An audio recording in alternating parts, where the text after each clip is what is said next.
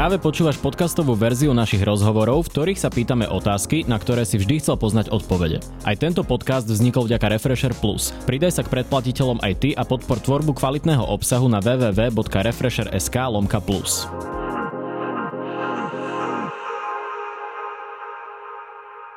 Koaličná kríza je v plnom prúde, do toho zadržali šéfa SIS. Čo to všetko znamená, nám už dúfam povie komentátor a bývalý investigatívny novinár a možno môžem povedať aj spisovateľ Arpad Šoltes. Dobrý deň. Dobrý deň. Tak začnem fakt tak úplne zo široka. Ja, ja iba vzhľadom na situáciu poviem, že tento podcast nahrávame v útorok okolo poludnia, pretože kým vyjde, aj keby vyšiel o hodinu, sa už môže všetko zmeniť. Uh, tak začneme tak úplne zo široka, pán Šoltes, čo sa to deje pre Boha? Keby sme to mali pomenovať úplne zo široka, tak sa deje úplný rozklad e, štátu a jeho inštitúcií a s trochou nadsádky môžeme povedať, že dnes je Slovensko zlyhávajúci štát, čo je v podstate terminus technicus, je to ten failed state, kde mm-hmm. už prestávajú fungovať inštitúcie a štát, štát si prestáva plniť svoje základné funkcie. Aha, čiže myslíte, že už je to také zlé ako v krajinách, ja neviem, tretieho sveta, ktoré sa tak označujú ako failed states? Našťastie to nie je až také zlé, ako povedzme niekde v Sudáne, pretože tu nie je medzi civilným obyvateľstvom toľko zbraní a zatiaľ sa nestrieľa a nie sme svedkami nejakého hrubého násilia. Mm-hmm. Ale pokiaľ sa pozeráme na to, ako naozaj zlyhávajú kľúčové inštitúcie, tak je to veľmi, veľmi zlé a na pomery Európskej únie je to úplná pohroma. Uh-huh. Keby ste to možno porovnali s tou predchádzajúcou uh, vládou, tak uh, ako by ste uh, nejakú komparatistiku tam urobili? Mali sme tu niečo, čo nazýval prezident Kiska mafiánsky štát, teraz máme brutálnu pandemickú situáciu. Áno, to, čo bolo predtým, bol dobre organizovaný mafiánsky štát. To, čo máme teraz, je už štátom iba podmienečne. Čiže to predtým tiež nebolo riešením často si to ľudia tak e, kladú do tej falošnej dilemy, že či my teraz chceme nejaký návrat Fica. Mm-hmm. Ne, nechceme. Často aj predsa vlády to kladie do tej roviny. Áno, ale to je naozaj tak, že vy nemôžete choleru liečiť týfusom. Mm-hmm. Ako obidve tie choroby sú naozaj veľmi nepríjemné a sú potenciálne smrteľné. Nechcete mať ani jednu z nich. Mm-hmm. Čiže porovnávať e, Ficovú vládu s Matovičovou vládou ani úplne nemá hlavu a petu. Ako mm-hmm. Oboje je v podstate nepriateľná. Čiže ak sme teda mali mafiánsky štát, tak teraz máme aký? Ako, v čom vidíte tie základné zlyhania?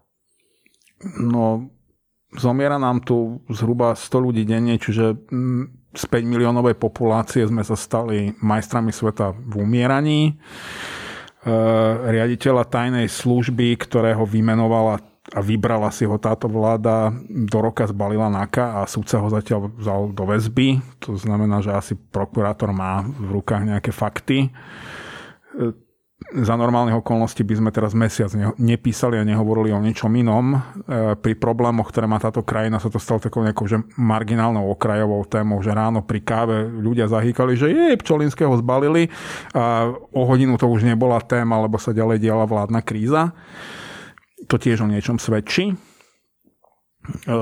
to, že napríklad ľudia nie sú schopní sa zaregistrovať na očkovanie, pretože síce minimálne pol roka príslušné inštitúcie vedia, že to bude treba zorganizovať, ale e, oni sa až teraz spamätali, že na to treba nejaký systém, ktorý ani nie je nejaký veľmi zložitý, aj, aj nejaký majú, len nefunguje a milión iných vecí, tu sme mohli že dve hodiny rozprávať o tom, mm-hmm, čo zlyháva a čo nefunguje a ja si myslím, že každý vie vo svojom osobnom živote, že čo všetko nefunguje. E, možno to vieme zjednodušiť tým, keď povieme, čo funguje. E, e-shopy a dovážka pice. to je tak asi všetko. Jasné, jasné. Tak začneme teda uh, troška si rozobrať na, drobné to, čo nefunguje. Jedno z toho je teda tá koaličná kríza. Momentálne sme v situácii, že uh, včera SAS jasne povedala svoje podmienky, musí odstúpiť premiér, musí to tak urobiť do budúcej uh, stredy. Ja som tu mal pred chvíľou poslanca za Oľano Kristiana Čekovského, ktorý povedal, že podľa neho do stredy, alebo respektíve vôbec premiér Matovič nepodá demisiu. Je to teraz hra kto z koho? Ako to čítate? Že skúšajú volano, že či náhodou neblafujú, alebo, lebo matematicky, ak odchádza SAS a ak teda odchádzajú aj za ľudí, alebo čas za ľudí, tak nemajú asi inú možnosť, než aby premiér odstúpil, či? ono, ja si nemyslím, že v tomto okamihu je to zo strany uh, e, SAS a za ľudí už len nejaká politická hra. Uh, Igorovi Matovičovi sa podaril prevratný úspech v tom, že on dokázal dokonca aj z Richarda Sulíka vychovať politika ktorý si uvedomil, že toto je situácia, ktorá bude mať veľmi vážne aj dlhodobé následky a že to takto ďalej nejde. A on myslí to ultimátum smrteľne vážne. Čiže ak Igor Matovič neodstúpi, áno, o hodinu môže byť všetko inak, ale v tomto okamihu by som stavil aj menšiu sumu na to, že naozaj jeho koaliční partnery odídu z vlády samozrejme, nikto nechce návrat predošlej garnitúry, ktorú dnes bežne nazývame naozaj, že mafiánskym štátom. A myslím si, že Richard Sulík myslel smrteľne vážne aj to, keď povedal, že on nebude hlasovať za predčasné voľby. To znamená, že ešte stále núka Igorovi Matovičovi možnosť, že keď nie je schopný potlačiť svoje ego a prenechať pre, e, premiérsky post niekomu inému z vlastnej strany, tak môže vládnuť menšinovej vláde. Mikuláš Zurinda vládol v menšinovej vláde 3 roky a úplne elegantne to uhral. E, neviem si predstaviť, aké to bude mať pri štýle vlády Igora Matoviča následky pre krajinu a neviem si predstaviť, ako to utiahne celé 3 roky, ale má túto možnosť otvorenú. Uh-huh. naozaj to, že odídu koaliční partnery, neznamená automaticky predčasné voľby. Uh-huh. A koaliční partnery už pochopili, že to, čo sa deje, to, to nie je vláda. To je, to je naozaj nejaký že spektakulárny mozgotrisk nápadov premiéra, ktorý nemá plány, nemá stratégie, on nemá žiadne čitateľné politické ciele napokon on je naozaj antisystémový politik, vždy sa tak aj profiloval, vždy sa tak prejavoval. To, to musel vedieť volič v okamihu, keď mu dával hlas v ostatných voľbách, že on, mm-hmm. on, je, že on je antisystém. Čiže on nemá plán, on má iba nápady. On reaguje na vzniknuté situácie, z nejakého náhleho popudu má nejaký nápad a potom sa ho snaží realizovať. E, väčšinou Pripomína vám v tomto možno to Donalda Trumpa, aj tých jeho voličov, že bol akýsi granát, ktorý hodím do systému, keď zvolím Igora Matoviča? E, mne veľmi pripomína spôsobom vládnutia Donalda Trumpa aj to, ako on vlastne vládne nie na úrade vlády, ale na Facebooku. E, Donald Trump takisto mal snahu vládnuť cez Twitter. E, ja mám taký pocit, že on ani nemá politické ciele, že jeho takým nejakým že osobným cieľom je, že jedného dňa mať 5 miliónov lajkov na Facebooku. Mhm. Alebo niečo podobné. On proste potrebuje pozornosť, on miluje, keď sa celý ten chaos krúti okolo neho a v zásade je mu aj jedno, že či ho za to ľudia milujú alebo nenávidia, podstatné je to, že ho nemôžu ignorovať, že si ho musia všímať a musia ho brať vážne. A jemu toto stačí. E, čomu ja ľudsky rozumiem, takéto typy osobnosti sú. Podľa mňa, keby sa bol vybral dráhou v showbiznise, bol by to jeden z najpopulárnejších ľudí na Slovensku. E, v politike toto správanie dlhodobo nie je udržateľné ja si myslím, že ak sa bude Krčovito snažiť vládnuť ďalej on osobne, tak ho nakoniec spláchnú na meste tak, ako spláchli Roberta Fica. Pretože naozaj inštitúcie dnes už zlyhávajú. Nie je otázkou, či definitívne zlyhajú, ale že kedy definitívne zlyhajú a potom sa naozaj štát utopí v chaose a a vezme to veľmi škaredý koniec. Uh-huh.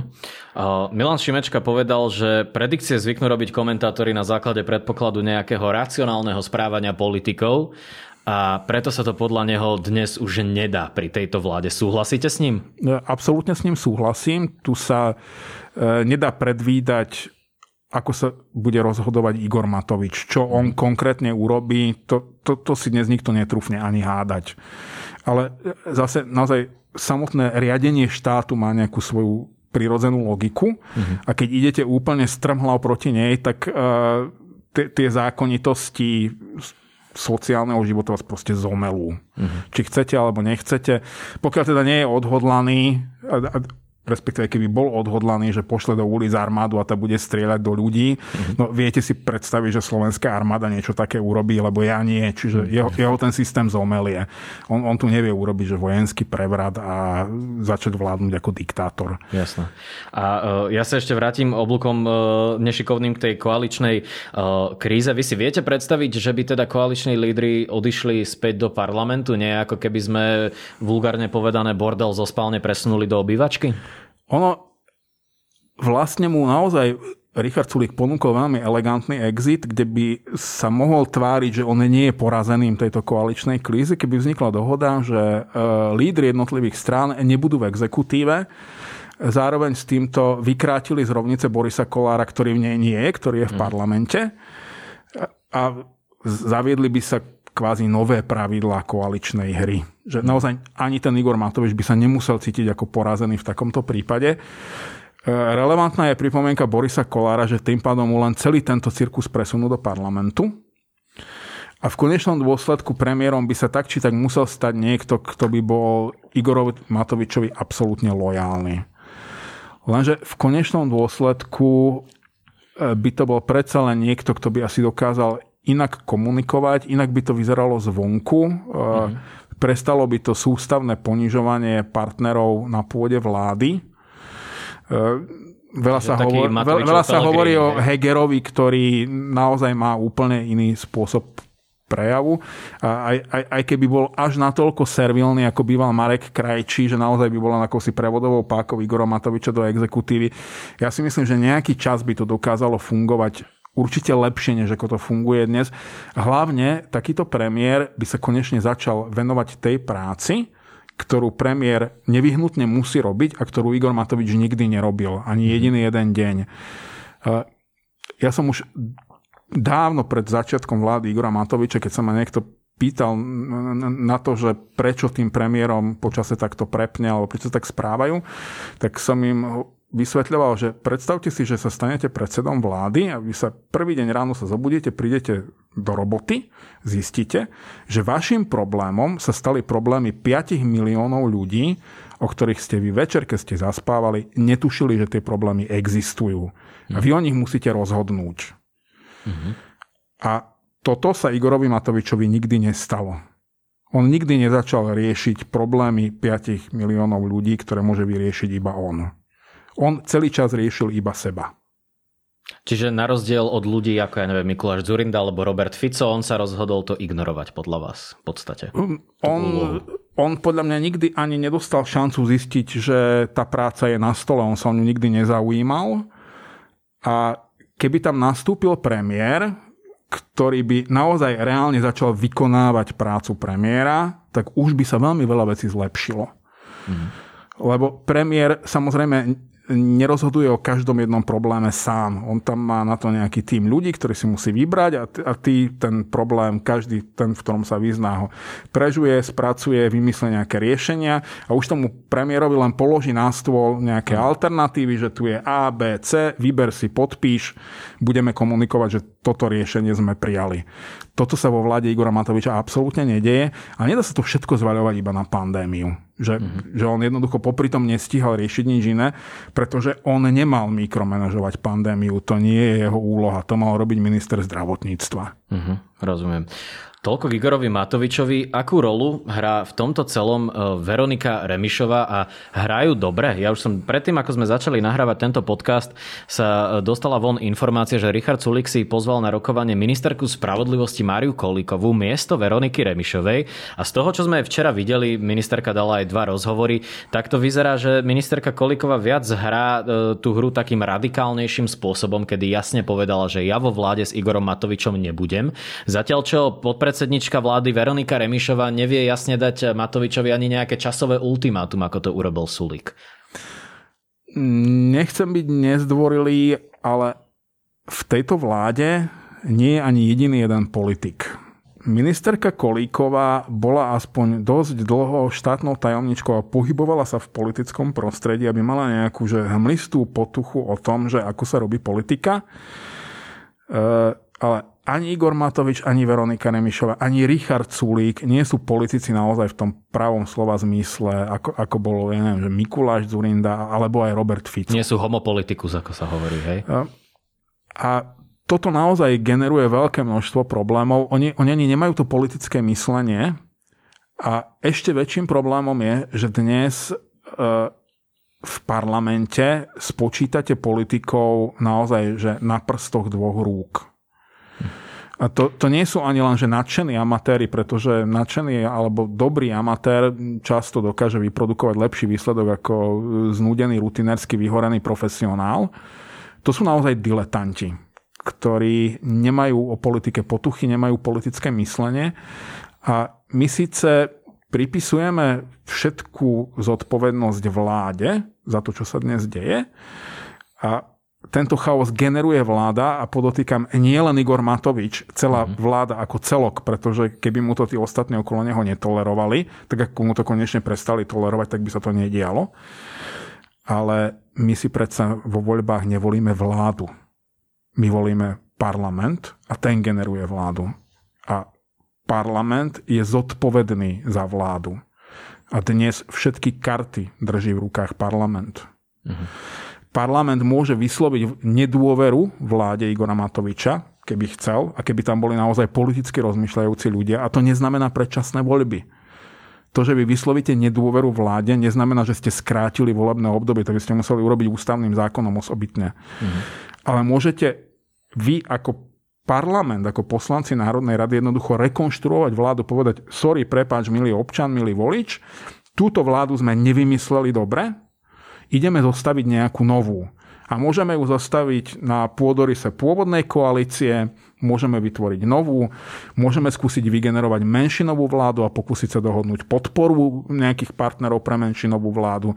To všetko je v hre a túto hru by, mal hrať, by mala hrať Národná rada, ktorá je ale plná ľudí, ktorí ani poriadne nevedia, na čo tam prišli to je presne kandidátka Igora Matoviča. Nie je toto v tom tá jeho genialita, že si zostaví kandidátku tým spôsobom, že sa tam ocitnú ľudia, ktorí možno vedia, že sú tam prvý a posledný krát? A je preto to... urobia čokoľvek, aby to neskončilo skôr? Je to jeho genialita a je to hlúposť voliča, ktorý takémuto zoskupeniu dá svoj hlas, pretože mu príde zábavné hodiť odistený granát do parlamentu. Mm-hmm. Myslím, že ešte naozaj kedysi dávno Dagdaniš napísal, že volič vrhol Igora Matoviča do parlamentu ako odistený granát, že na tu máte a teraz s ním 4 roky žite. Ja si myslím, že to je veľmi presne vystihnuté.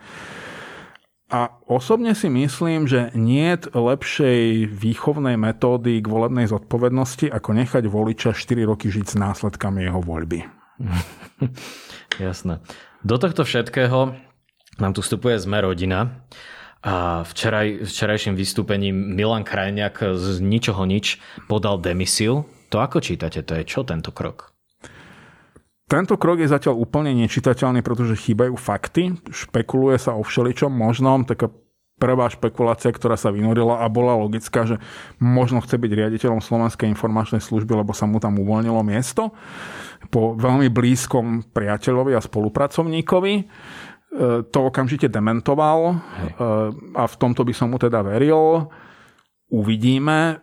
Môže byť za tým veľmi veľa motívov, ktoré pozná v tomto okamihu naozaj len Milan Krajniak a nie, niektorí jeho blízky. Ja si viem predstaviť aj to, že jednoducho povedal, že keď ste vy zavreli môjho kamaráta, ja v tejto vláde už nechcem byť Problém je v tom, že jeho kamaráta zavreli v súvislosti s kauzou, ktorá je výkladnou skriňou tejto vládnej garnitúry, ktorá v podstate nedokázala za rok dať občanovi nič, okrem boja s mafiou. Uh-huh. A to je málo? A šéfa tajnej služby, ich šéfa tajnej služby, ktorý je naozaj strategickým mozgom za hnutím Sme rodina a ktorého postavenie veľmi dobre ilustruje to, že dokázal do parlamentu dostať na zvoliteľnom mieste kandidátky svojho brata a manželku. To je mhm. bezprecedentné. Čiže on, naozaj on nie je nejaký niekto v Smerodina, on je kľúčový hráč v Smerodina. Jeho zabasli do roka ako mhm. riaditeľa Slovenskej informačnej služby, čo je obrovský medzinárodný problém naozaj v tomto okamihu predpokladám, že v partnerských zahraničných spravodajských službách sedia analytici a horúčkovi to zistujú, že aké spravodajské informácie odstúpili Slovenskej republike, ktoré z nich sa mohli dostať do nepovolaných rúk, aké záujmy tým môžu ohroziť, alebo možno, či to môže ohroziť nejaké ľudské životy v budúcnosti potenciálne. Toto je obrovský problém, ktorý Slovensko poškodí možno na dlhé roky. Napriek tomu, keď prezidentka vyzvala Igora Matoviča, aby okamžite zvolal bezpečnostnú radu, tak to ostalo bez odozvy. On vlastne komentoval jednou vetou zadržanie Vladimíra e, Pčolinského. Nebolo čudné už vtedy, že e, prenechal sme rodina takýto post. Ono sa to už stalo v minulosti. Andrej Danko zaviedol tento čudný precedens, že nie najväčšia strana nominuje šéfa SIS. Čím to je, že sa takto Igor Matovič nechal Eh, nechcem povedať zmanipulovať, ale že prenechal vôbec ten post strane Sme rodina? Eh, v prípade Roberta Fica a Smeru to musela byť nejaká veľmi náročná politická dohoda a nejaký politický obchod. Eh, v prípade Igora Matoviča by som predpokladal, že toto je priamy dôsledok jeho diletantstva a že on si ani neuvedomoval, Čoho sa vzdáva? Že bez ohľadu, to je jedna vec, že akej mocenskej pozície sa vzdáva, ale že bez ohľadu na to, že riaditeľa tajnej služby nominoval jeho koaličný partner, priamu politickú zodpovednosť za šéfa tajnej služby nesie predseda vlády. Čiže on zodpovedal za človeka Borisa Kolára. A teda to, že on v tomto jednom konkrétnom prípade povedal, že on nebude komentovať kroky e, orgánov činných trestnom v konaní, lebo tomu neprislúcha, je veľmi vtipné vzhľadom k tomu, ako si naozaj na Facebooku zbieral skalpy všetkých mm-hmm. ľudí zo Smeru, ktorých zbierali tí istí vyšetrovateľia a prokurátori, ktorí zobrali aj Vladimíra Pčolinského. Mm-hmm. Čiže toto je e, toto je už také, že detinské skrývanie sa za frázu, ktorej on vnútorne nikdy neveril ja si myslím, že Igor Matovič vníma, autenticky vníma výkon spravodlivosti ako takú ľudovú pomstu. Uh-huh. K tej Siske ako takej, vy ste s ňou mali skúsenosti ešte za čas asi Lexovej uh, eh, SIS. Uh, eh, vynára sa tu otázka, potrebujeme my vôbec SIS, alebo mali sme my niekedy slušnú SIS? Najprv odpoviem na tú prvú otázku, že áno, potrebujeme naozaj každá krajina musí mať e, nejakú, alebo mala by mať nejakú takúto službu, ktorá má predsa iné ciele, iné metódy práce a úplne inú funkciu ako povedzme policia, ktorá naozaj zhromažďuje informácie a e, ona keď aj dáva naozaj výstrahy tým oprávneným príjimateľom informácií, že pozor, tu sa deje niečo, na čo sa treba sústrediť. Ona naozaj môže informovať policiu, prokuratúru, e, ústavných činiteľov a naozaj by mala chrániť záujmy štátu na takej úrovni, na akej to policia robiť vlastne ani nemôže. A v takých oblastiach, ktoré napríklad pokrývajú aj médiá, ale predsa nemajú tie nástroje ako mm-hmm. Slovenská informačná služba, ani tie právomoci.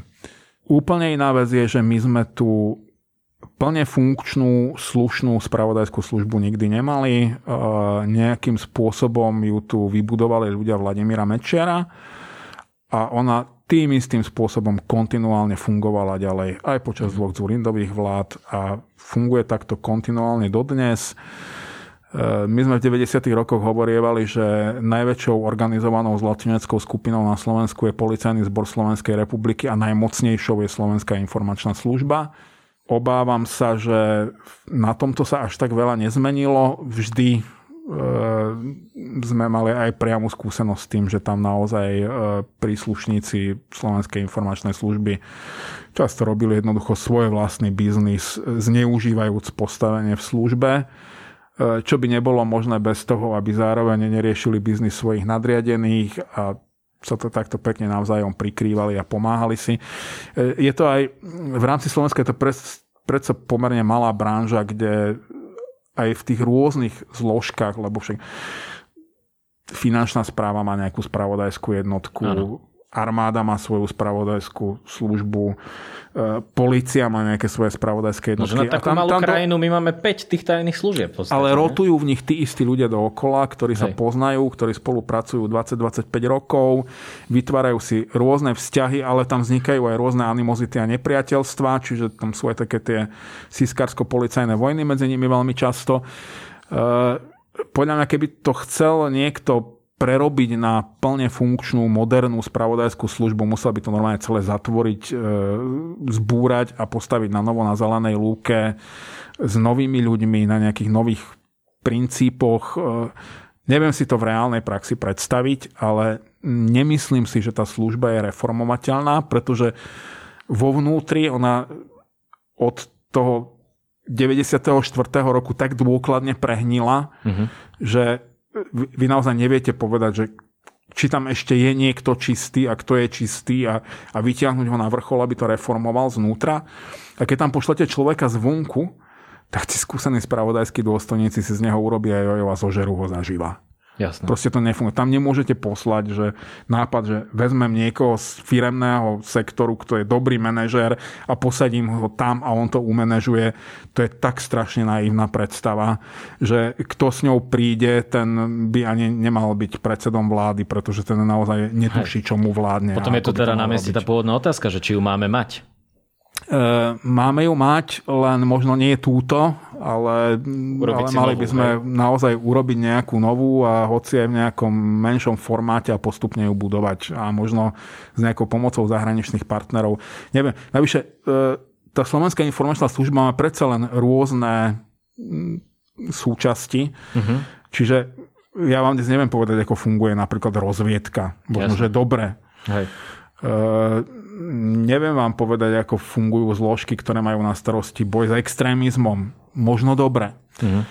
Ale tie zložky, ktoré sa takto, že občas dostanú do centra pozornosti, alebo povedzme, že ktoré občas skrížia cestu investigatívnemu novinárovi, tie na tom naozaj nie sú veľmi dobré.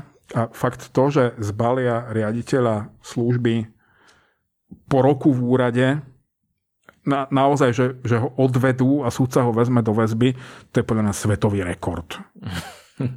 Asi áno. Ako vy vnímate tie argumenty Milana Krajňaka, ktorý hovorí, že to je niečo vykonštruované? Možno v jeho prospech hraje nejaký argument, e, ktorý ale používal aj Pavel Rusko na súde vo veci falšovania zmeniek, že ako by sme museli byť hlúpi a ako by musel byť Vladimír Pčolinský hlúpy, aby v roku 2020 si vypýtal v podstate smiešnú sumu 20 tisíc eur, smiešnú na pomery toho, čo mu za to hrozí. Uh, to sme otvorili vlastne dve odlišné otázky. Jedna vec je, že e, keď Milan Krajniak hovorí, že zadržanie Vladimíra Pčolinského je iba nejaká policajná hra, tak spochybňuje všetko ostatné v rámci no. tejto akcie. Čiže to, čo je výkladnou skriňou tejto vládnej garnitúry. Uh-huh. Že my tu stíhame mafiánov z Ficovho mafiánskeho štátu. Je potom toto všetko policajná hra? Preto aj Robert Fico asi tak často veľa nekričí o Vladimirovi Pčolinskom, keďže on to tiež hrá na to, že to je celé divadlo. Áno, to, v tom prípade sa práve Milan Krajňák vzácne zhodli s Robertom Ficom, len možno nie na tých istých osobách, ale, lebo to je naozaj, to, to je v rámci tej akcie. Ako Áno. Z tohto ja úplne nevidím únik a Vladimír Pčolinský, keby nič iné, naozaj pochopil, že z tejto situácie nie je úniku dokonca ani keby očistil svoje meno pred súdom, lebo naozaj platí prezumpcia neviny. Je, je dosť dobre možné, že, že nakoniec nebude odsúdený za to, čo mu teraz kladú za vinu, ale on sám sa vzdal funkcie riaditeľa Slovenskej informačnej služby a zároveň deklaroval, že odchádza z verejného života. Čiže mm. pochopil, že po tomto škandále už cesta do politiky je zarúbaná, do verejného života je zarúbaná. A teraz k tomu, že či má logiku, že zobral taký relatívne smiešný úplatok, uh, ono je to tak, že korupcia má určité svoje pravidlá. A to, že ste miliardár, neznamená, že platíte väčšie úplatky ako milionár, a to, že vám v nejakej kauze ide o milióny, neznamená, že budete dávať miliónové úplatky, pretože keď dáte chlapovi, ktorého oficiálny ročný príjem je, prežeňme to, 30 tisíc, uh-huh. a vy mu dáte milión na stôl, tak jemu z toho prepne, on sa zblázni, uh-huh. odkope sa a v okamihu, keď ho zbalia, si môžete byť istí, že skončíte v ťurme aj vy. Čiže jednoducho tie úplatky každý, kto ich reálne dáva a príjma, má v hlave nastavenú nejakú sumu, za ktorú nejaká konkrétna vec stojí. A to je tá obvyklá suma, ktorá sa za to aj zaplatí. Mňa tam možno vyrušilo trochu niečo iné. E, Zoroslav Kolár e, je on ani nebol nejak, verejne veľmi známy. Samozrejme, novinári o ňom vedeli dlhodobo a sledovali ho a snažili sa o ňom niečo zistiť, málo kedy sa podarilo. E, jedno o ňom ale určite vieme, že to teda nie je nejaký druhotriedný e, mafiánsky pozostatok 90. rokov. Je to naozaj e, špičkový mozog, právnik, e, strateg, ktorý má veci premyslené, vykalkulované. A ja si neviem úplne predstaviť, že keby niekto povedal Zoroslavovi Kolárovi, že má odpočúvaný telefón, že by šiel zaplatiť za to, aby mu ho neodpočúvali. Pretože... Nie je jednoduchšie prestať telefonovať? no. Nie, nie, nie. Vy môžete urobiť niečo ešte lepšie do toho odpočúvaného telefónu. Budete púšťať informácie, ktoré vy chcete. Mm. A ešte si zaobstaráte nejaký burner, o ktorom nikto mm. nevie a cez ten budete komunikovať to, čo reálne potrebujete a ideálne nie cez telefón, ale cez nejakú aplikáciu, ako je signál. Čiže mne toto úplne nedáva zmysel e, jedine keby rátal s tým, že pouplácam veľké množstvo ľudí, ktorí raz potenciálne môžu mať moc alebo vplyv, aby som bol chránený tým, že oni si budú vedomi toho, že keď pôjdem ja, tak ich strhnem so sebou. Mm. Lebo to je najlepšia forma ochrany. Ale tu už naozaj veľmi divoko špekulujeme. E, ja som si ale istý, že keď nejaký prokurátor pošle kukláčov, aby zbalili riaditeľa Slovenskej informačnej služby a keď pre ňoho žiada väzbu, tak musí mať na stole aj niečo iné, ako sú len výpovede nejakých kajúcnikov a musí si byť veľmi, veľmi istý, že má dobre nabitú zbraň, lebo má iba tento jediný jeden výstrel a keď mu to zlíha alebo minie, tak to je jeho kariérna smrť. Pretože naozaj toto je obrovský škandál pre inštitúciu, pre dôležitú inštitúciu, navyše veľmi mocnú inštitúciu, ktorú to veľmi vážne poškodí na dlhé roky. Keby sa ukázalo, že toto niekto spôsobil z nejakej zbrklosti, bez toho, aby mal naozaj niečo v rukách, tak e, najlepšie, o čom by mohol v budúcnosti snívať, že bude niekde na okresnej prokuratúra v Michalovciach strúhať cerusky a dúfať, že mu dovolia riešiť aspoň nejaké krádeže kompotov z pivníc, Navyše o tomto určite nerozhodol len dozorujúci prokurátor. E, predpokladám, že predtým, ako sa rozhodli zbaliť riaditeľa Slovenskej informačnej služby, to videl aj nejaký jeho nadriadený a odsúhlasil to.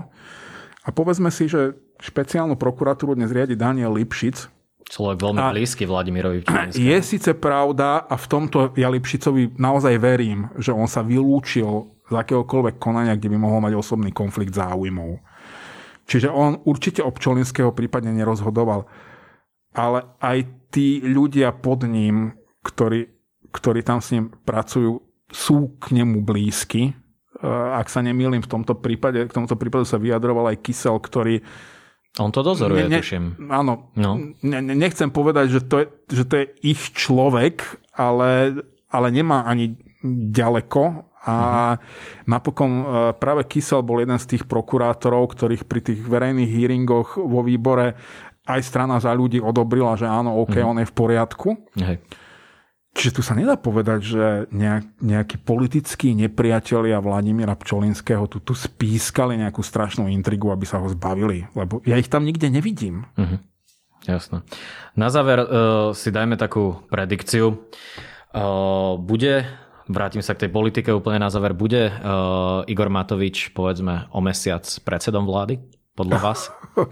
Vraciame sa k tej Šimečkovskej, že už sa to nedá predpokladať, ale keby ste si ne, mali typnúť. Nechceli by ste nejaké číslo Eurojackpotu alebo niečo podobné? Netuším, ako skutočne netuším. E, môže odstúpiť, mo, mohol odstúpiť teraz, kým nahrávame tento podcast a máme no. vypnuté telefóny. E, môže sa pokúšať e, zúfalo hrať túto hru, aj keď to sa nedá nazvať úplne hrou, ale teda, že pokračovať v tejto spektakulárnej jazde až kým nenarazí do betonového múru a nezabije ho to. ja naozaj neviem. Dajú sa predvídať nejaké politické procesy, ktoré majú svoju vnútornú logiku, ale Igor Matovič ako osoba sa nedá predvídať. Vy ste autorom viacerých kníh, dokázali by ste vymyslieť tento príbeh, čo sa tu odohral za posledný rok? Ja Alebo si... možno to bude inšpiráciou aj nejakej vašej ďalšej knihy? Takto, vymyslieť takýto príbeh by som určite dokázal, ale nikdy by som ho nenapísal, pretože by ho čitateľ odmietol, neuveril by mu. To je, to je vždy veľmi dôležité, keď píšete román, aby, aby ten príbeh zostal autentický a uveriteľný. A toto, keby ste napísali pred dvoma rokmi ako román, tak vám každý príčetný vydavateľ povie, že choď s tým do hája, pretože to, tomuto nikto neuverí, to nikto nebude čítať, to je proste blúd. Jasné. A to, čo možno od vás budú ľudia čítať, čo chystáte tak najbližšie? Na záver vám dáme taký plug.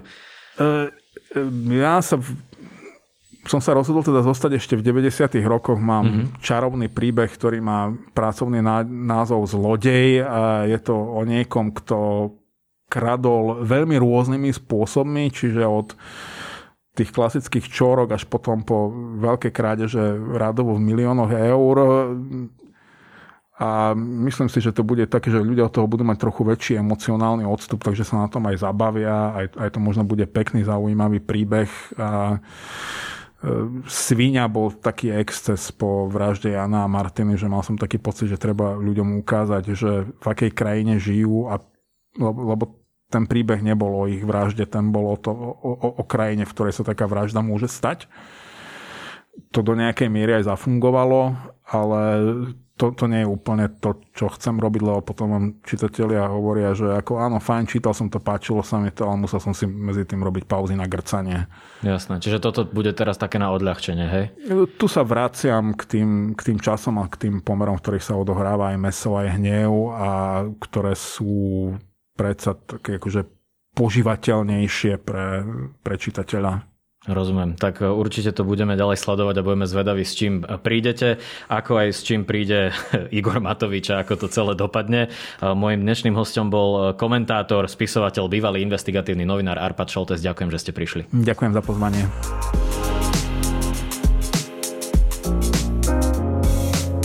Počúval si podcastovú verziu Refresher rozhovorov. Nezabudni sa prihlásiť na odber tohto podcastu na Spotify alebo v apkách Apple a Google Podcasty. A samozrejme všetky rozhovory nájdeš na našom webe Refresher.sk.